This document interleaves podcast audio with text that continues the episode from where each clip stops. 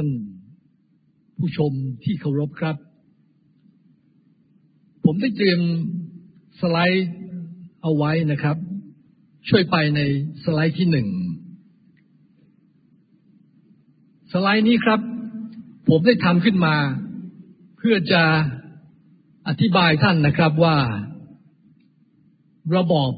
ประยุทธ์ในทางเศรษฐกิจนั้นเนี่ย ยิ่งอยู่นานไป ลูกหลานไทยก็จะไร้อนาคต แล้วก็ผมก็จะนำเสนอเหตุผล ให้ท่านเข้าใจในลำดับต่อไปครับ กลุ่มไทยไม่ทนเนี่ยได้ตั้งคำถามผมครับว่า ในแง่ของการบริหารเศรษฐกิจของท่านพลเอกประยุทธ์นั้นเนี่ย มันมีอะไรที่มันล้มเหลวบ้าง อันที่จริงเนี่ยนะครับ ถ้ามองถอยออกมาในระดับทฤษฎีในระดับสากลนั้นเนี่ย มีเรื่องที่น่าเป็นห่วงหลายเรื่องครับ ยกตัวอย่างเช่น เวลานี้เนี่ย การค้าโลกกำลังเปลี่ยนแปลงอย่างมาก มีสงครามการค้าระหว่าง สหรัฐกับจีนเนี่ย มีแต่จะเข้มข้นขึ้นครับ ลักษณะของการค้าเนี่ย ในทวีปเอเชีย โดยเฉพาะอย่างยิ่ง เอเชียตะวันออกเฉียงใต้ของเรานั้นเนี่ย สมัยก่อนนั้นเนี่ย เราอาศัยสิ่งที่เราเรียกว่าขบวนการโลกาภิวัตน์ประเทศต่างๆ เนี่ยทำธุรกิจต่อเนื่องกันเนี่ย เป็นห่วงโซ่อุปทาน หรือที่เรียกว่า supply chain ผลิตชิ้นส่วนผลิตอุปกรณ์แล้วออกไปประกอบในประเทศโน้นประเทศนี้ ในอนาคต ไอ้โมเดลเนี้ยนะครับกำลังจะเปลี่ยนไปกำลังจะมีการโลกาภิวัตน์แผ่วลง เทียบกับอดีต จะแผ่วลงมากครับ แต่ รัฐบาลท่านพลเอกประยุทธ์ ไม่ได้มองการไกลถึงสถานการณ์ที่จะเกิดขึ้นเลย กลับยังหมกมุ่น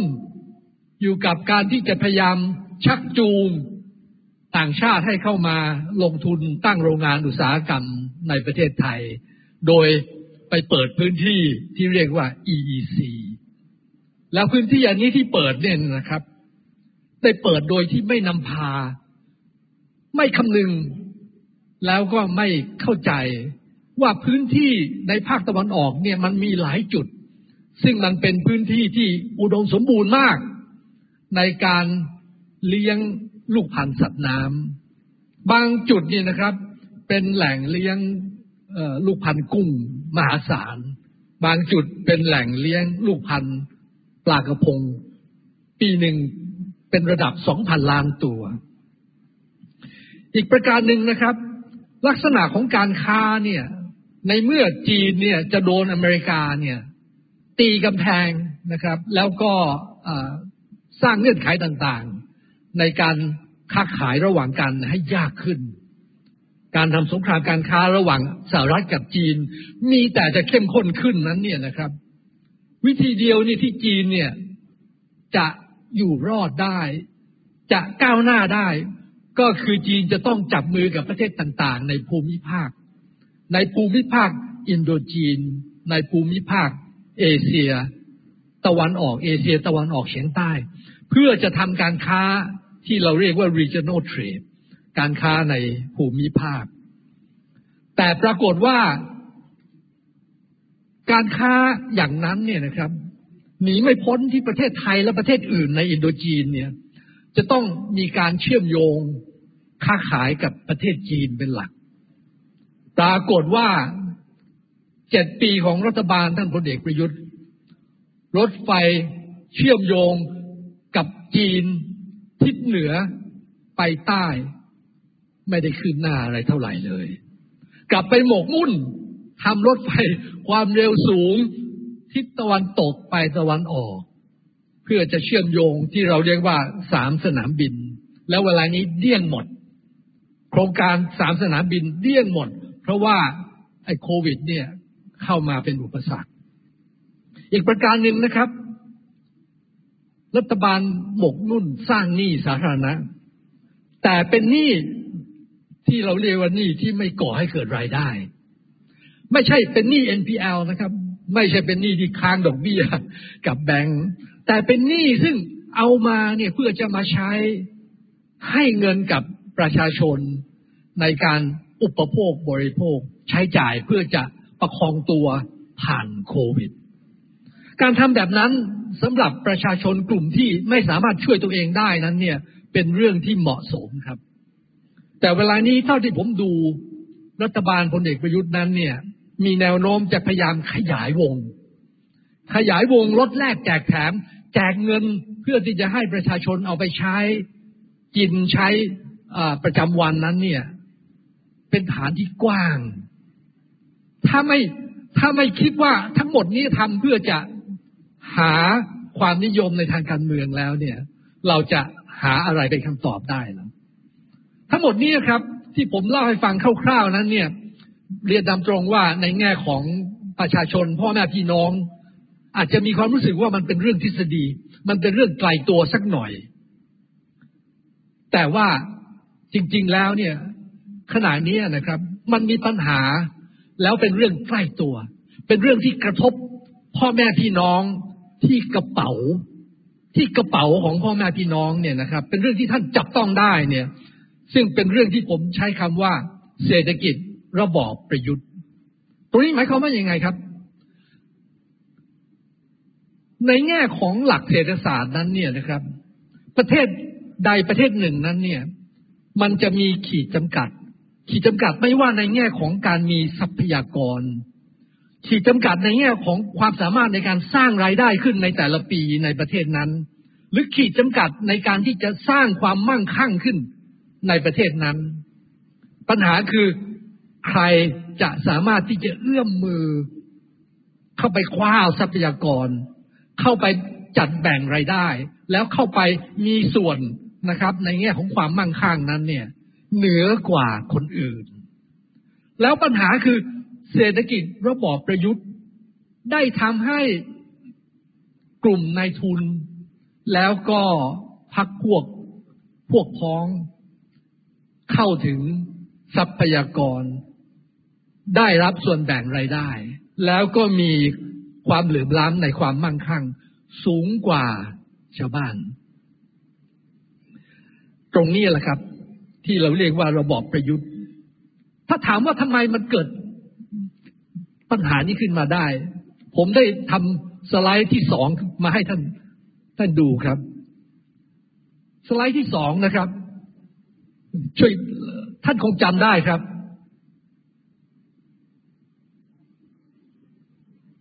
รัฐบาลท่านพลเอกประยุทธ์เนี่ยผมว่าเป็นรัฐบาลแรกเลย ที่นำเอานายทุน แล้วอภิมหาเศรษฐี เวลานี้ที่อยู่ในรูปนี้คือ 24 ตระกูลใหญ่ เอาเข้ามาร่วมในการขับเคลื่อนนโยบายเศรษฐกิจครับ มีการตั้งบริษัทประชารัฐ อ้างนะครับว่าเอาเข้ามาเพื่อให้ในทุนช่วยเหลือคนจน แต่ท่านพลเอกประยุทธ์คงจะไม่เข้าใจนะครับว่า ธรรมชาติ ในการทำธุรกิจนั้นเนี่ย เขาจะต้องเน้นช่องทางหากำไรให้กับตัวเองก่อน แล้วหลังจากนั้น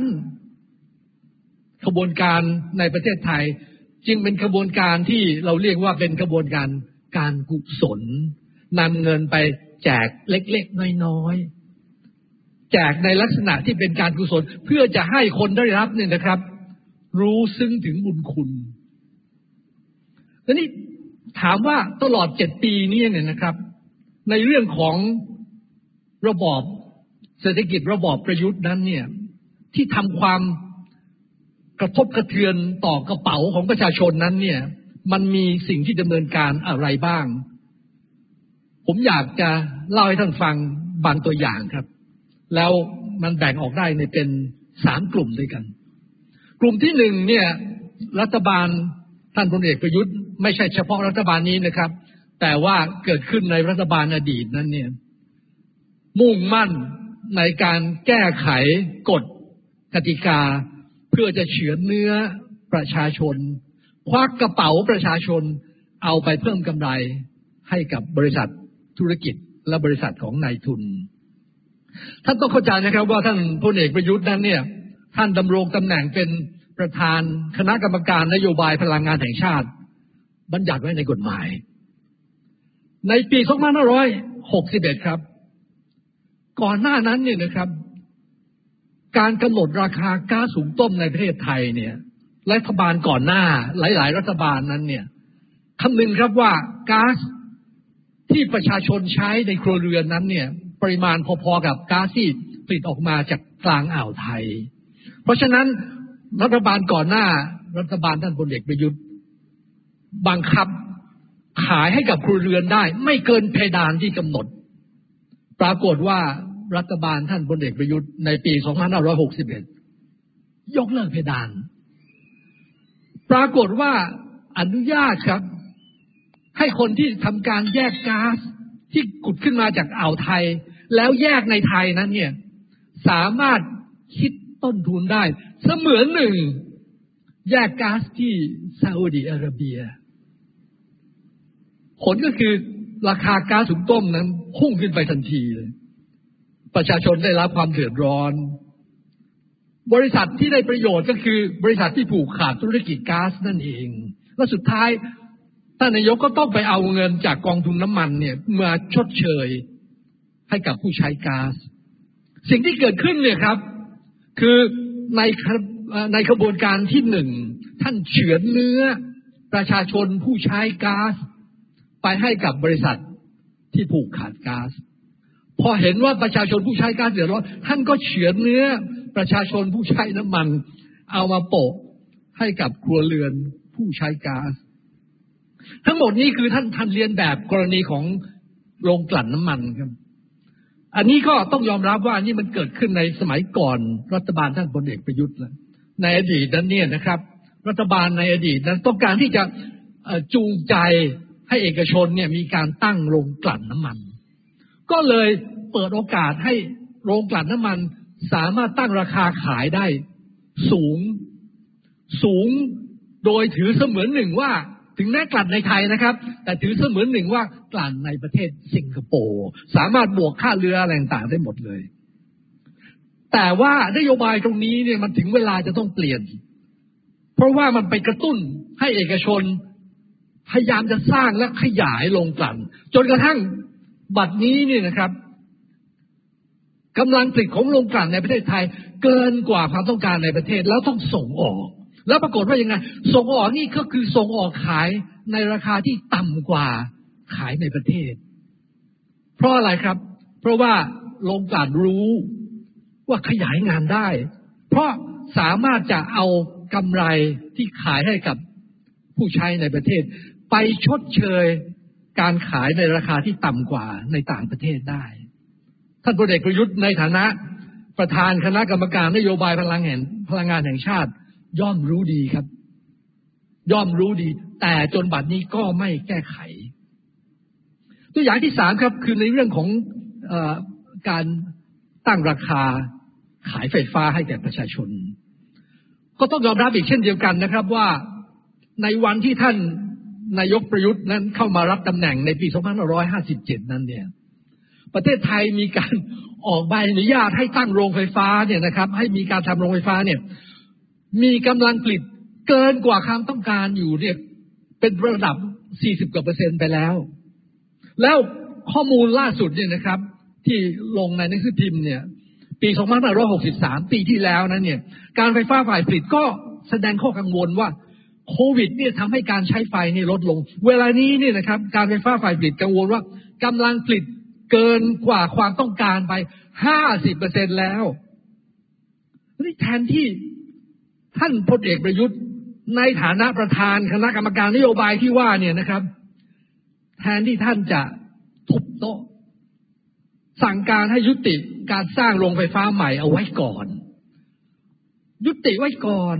รอจนกระทั่งความต้องการในประเทศมันโตขึ้นกำลังผลิตส่วนที่เกินให้มันลดลงจากห้าสิบเหลือสามเหลือสี่สิบเหลือยี่สิบเปอร์เซ็นหรือสิบห้าเปอร์เซ็นสากลก็สิบห้าเปอร์เซ็นตนะครับ เหลือขนาดนั้นแล้วเนี่ยนะครับ ถึงจะให้มีการสร้างได้เพิ่มเติมก็เปล่า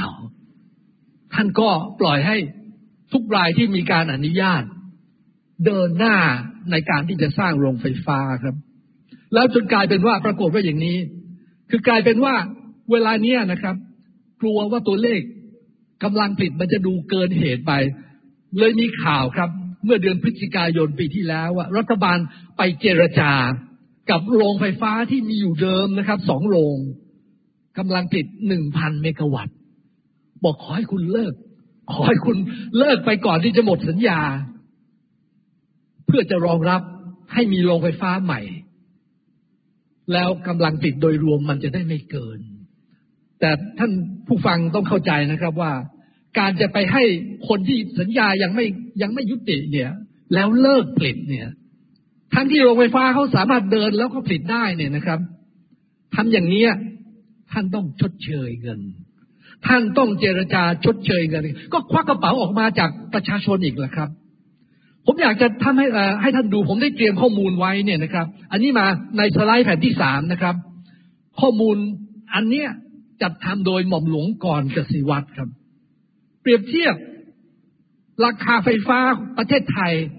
กับ ราคาไฟฟ้าในสหรัฐ ท่านจะเห็นตัวเลขนะครับ ในสหรัฐนั่นนั่นครับ รัฐโอคลาโฮมาต่อหน่วยสองบาทเศษ ในไทยสี่บาทยี่สิบอันนี้เป็นตัวเลขเมื่อปีที่แล้ว แต่ว่าตัวเลขคงไม่ไม่ต่างกันมาก ในสไลด์ถัดไปครับ ในสไลด์ที่สี่นะครับหมอบกรได้ทำตัวเลขให้เห็นว่า ไอ้ ไอ้ที่บอกสองบาทสองบาทเศษเศษนั้นเนี่ยไม่ใช่เฉพาะบริษัทที่แสดงเมื่อกี้ บริษัทอื่นๆเนี่ยนะครับ ไม่ว่าจะเป็นเชน Energy Pulse Power Frontier Utilities ก็สองบาทสองจุดศูนย์ห้าบาททั้งนั้น แล้วในสไลด์ถัดไปครับ ในสไลด์ที่ห้าท่านจะเห็นครับว่า เทียบเปรียบเทียบกับประเทศในอาเซียน ราคาไฟฟ้าในประเทศไทยแพงสุดแพงสุด เทียบกับประเทศอื่น ๆ ในอาเซียนสาเหตุที่แพงเพราะอะไรครับ เพราะนโยบายของรัฐบาลท่านพลเอกประยุทธ์ยอมให้เอกชน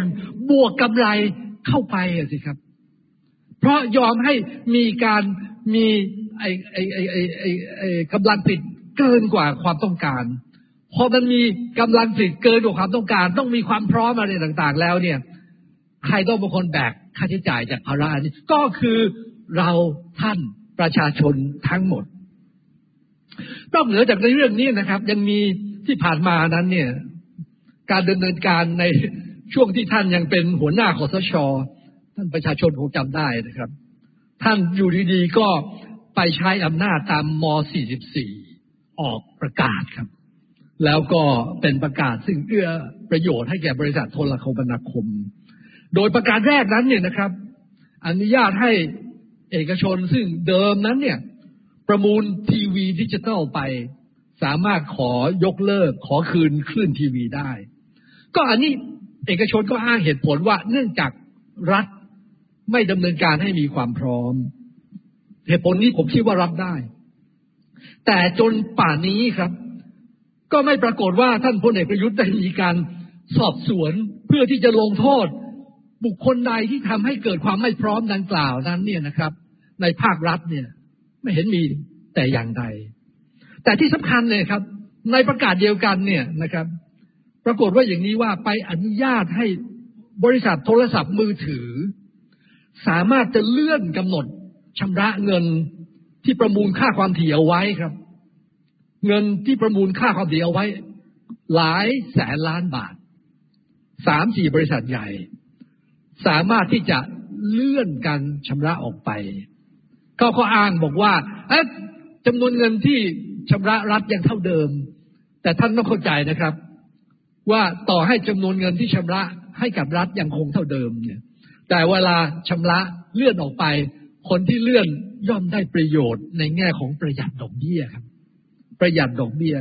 ดร สมเกียรติตั้งกิจวันนี้ครับ ประธานดีดีไอคำนวณไว้ สามบริษัทยักษ์ใหญ่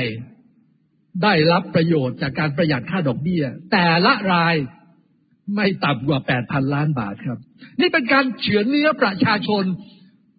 ไปให้บริษัทยักษ์ใหญ่ แต่ละรายไม่ต่ำกว่า8,000ล้านบาท แต่ไม่ได้บอกเลยว่าบริษัทเหล่านี้จะอนุญาตให้ประชาชนเลื่อนการชำระค่าโทรศัพท์ไปได้ แล้วท่านทราบหรือเปล่า ท่านนายกคงทราบ ว่าผู้ถือหุ้นนะครับ ในบริษัทใหญ่ๆสามสี่บริษัทนั้นเนี่ยเป็นอภิมหาเศรษฐีอันดับต้นๆของประเทศไทยก็มีเป็นบริษัทต่างชาติยุโรปก็มีเป็นกองทุนมั่งคั่งของประเทศสิงคโปร์ถือหุ้นอยู่ก็มี นี่ในกลุ่มที่สองครับ สิ่งที่รัฐบาลพลเอกประยุทธ์ดำเนินการไป แล้วผมคิดว่าต้องเอามาฟ้องให้ประชาชนได้รับทราบ ก็คือในเรื่องของการบริหารสมบัติชาติครับ ท่านพลเอกประยุทธ์ได้ดำเนินการในลักษณะที่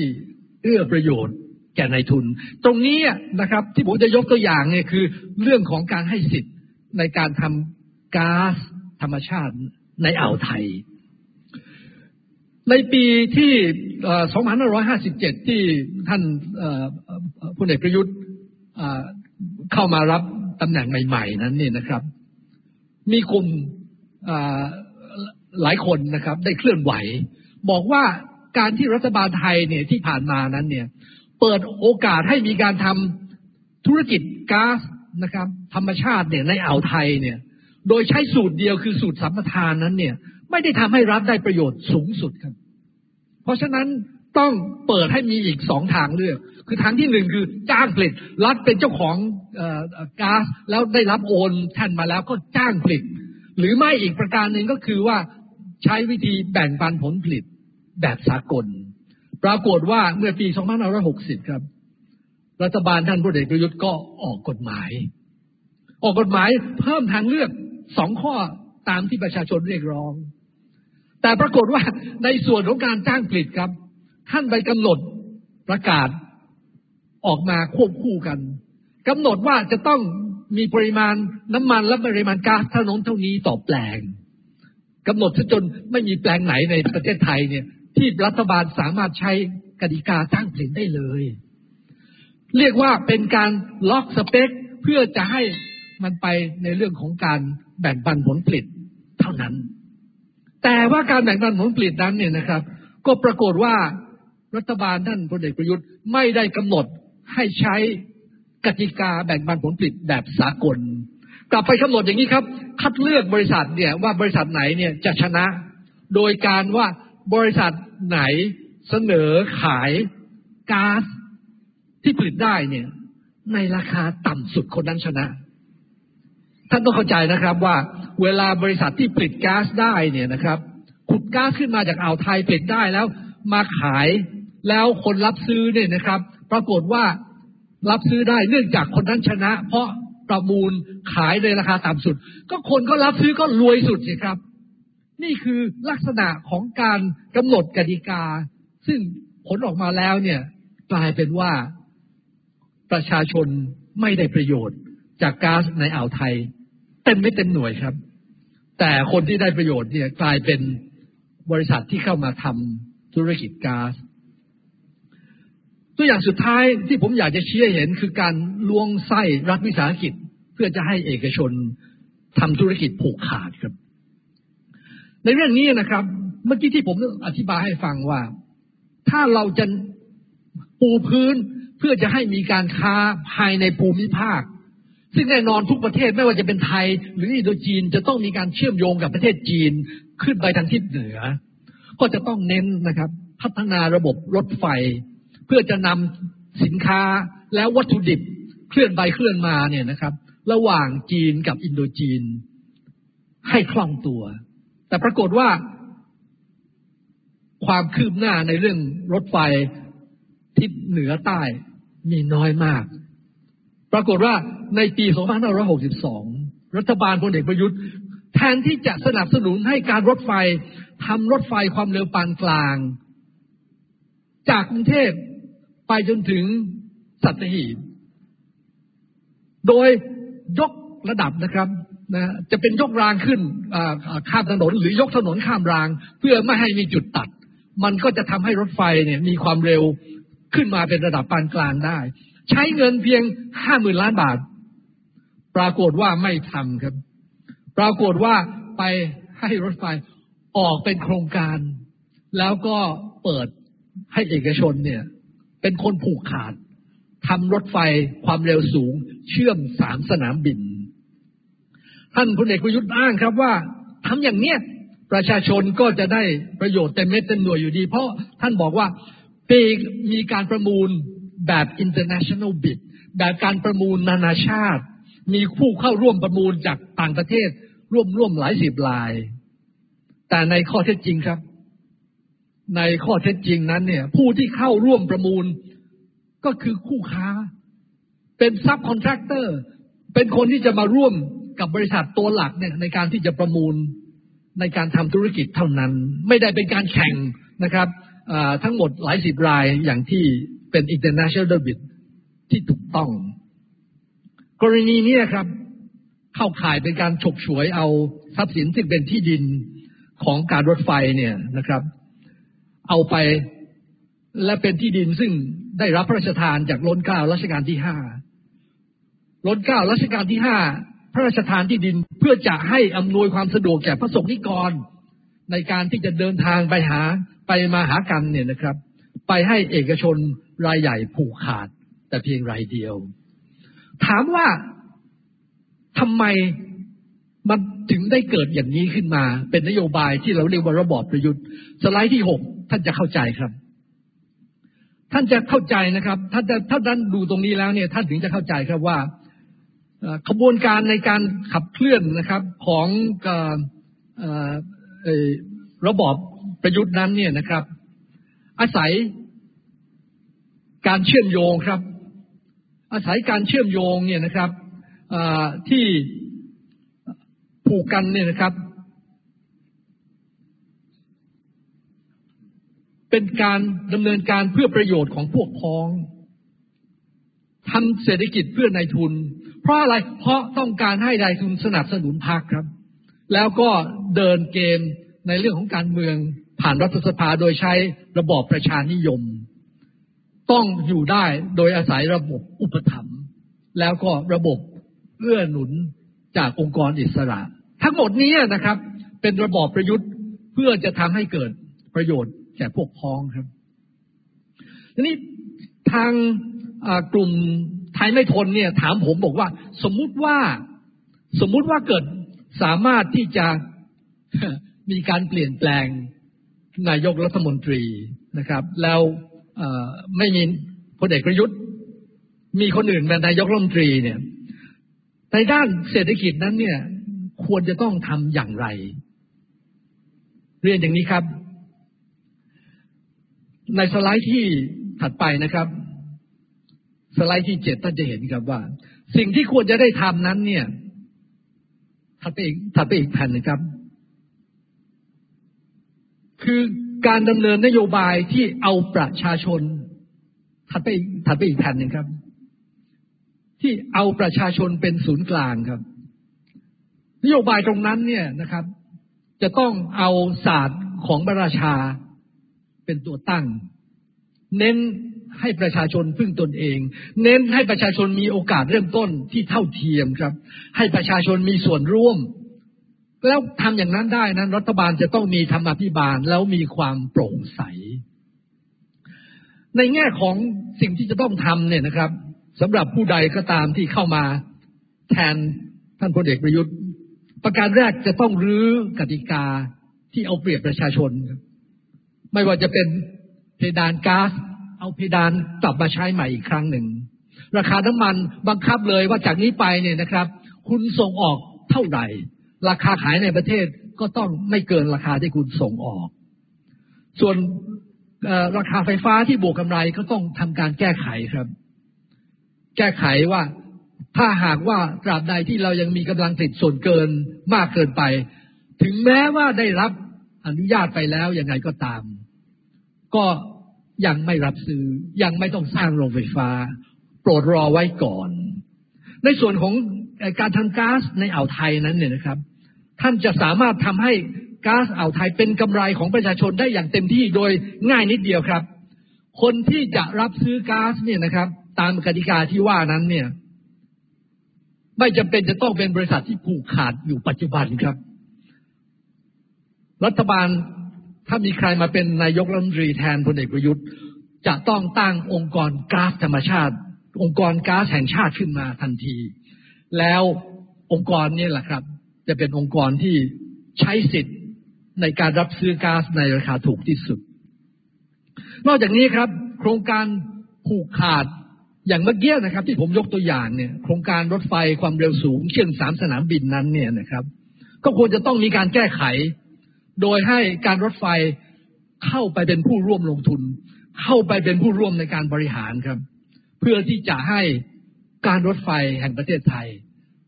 ได้ร่วมเข้าใจขบวนการในการบริหารที่มีความก้าวหน้ามากขึ้น ในขณะเดียวกันนั้นเนี่ยนะครับ ได้รับ ส่วนแบ่งผลประโยชน์ที่สูงขึ้น ประการที่สี่พื้นที่ EC ซึ่งเป็นแหล่งผลิตเกษตร อันดับต้นในของประเทศไทยนั้น เนี่ยจำเป็นจะต้องได้รับการทบทวน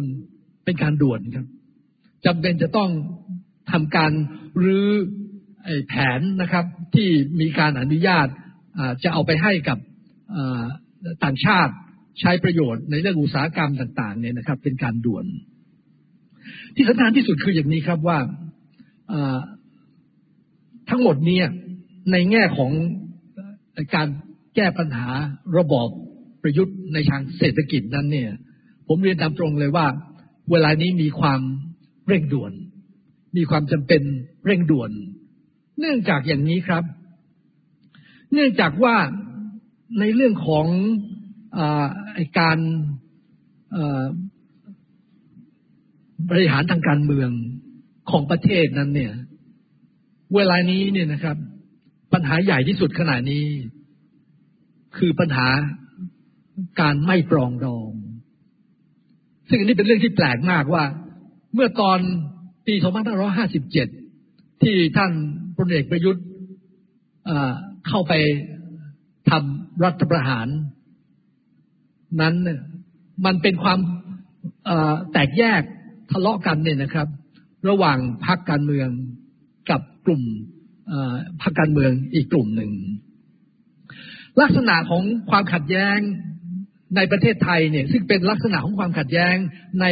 ระนาบเนี่ยนะครับ ก็เป็นอย่างนี้มาแต่ไหนแต่ไรแล้ว แต่ในช่วงเจ็ดปีของพลเอกประยุทธ์นั้นเนี่ย ปรากฏว่าท่านมีความสามารถพิเศษ ท่านทำให้ความขัดแย้ง ซึ่งเดิมเนี่ย เป็นความขัดแย้งระนาบ ระหว่างพักนี้กับพักนี้ ซ้ายกับขวา เวลาเนี้ยมันกำลังกลายเป็นความขัดแย้ง บนกับล่างไอ้ตรงนี้ผมคิดว่าเป็นเรื่องที่อันตราย และเป็นเรื่องที่จำเป็นจะต้องทำการบริหารจัดการให้เร็วที่สุดครับ แล้วทำการบริหารจัดการนั้นเนี่ยนะครับ วิธีที่จะทำไม่ใช่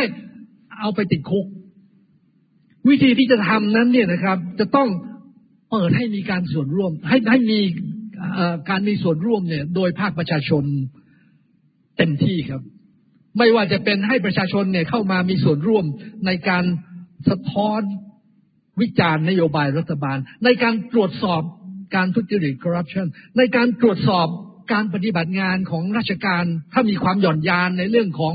การบริหารในเรื่องต่างๆ ในเรื่องของการป้องปรามมลภาวะการตรวจสอบกระบวนการยุติธรรมอะไรต่างๆ ตรงนี้เป็นสิ่งที่มีความจำเป็นจะต้องดำเนินการเร่งด่วนที่สุดครับ แล้วถ้าถามผมว่าอะไรนะครับ เป็นเหตุผลสำคัญที่สุดที่จำเป็นจะต้องมีการรื้อเศรษฐกิจระบอบประยุทธ์ โดยทันทีก็เหตุผลในแง่ของไอการไร้ความปรองดองเนี่ยแหละครับ แล้วเท่าที่ผมดูจากพฤติกรรมของท่านพลเอกประยุทธ์ โอกาสที่ท่านจะหาทางที่จะทำให้เกิดความปรองดอง โดยตัวของท่านเองนั้นเนี่ย คงหวังไม่ได้ครับ ขอบคุณครับ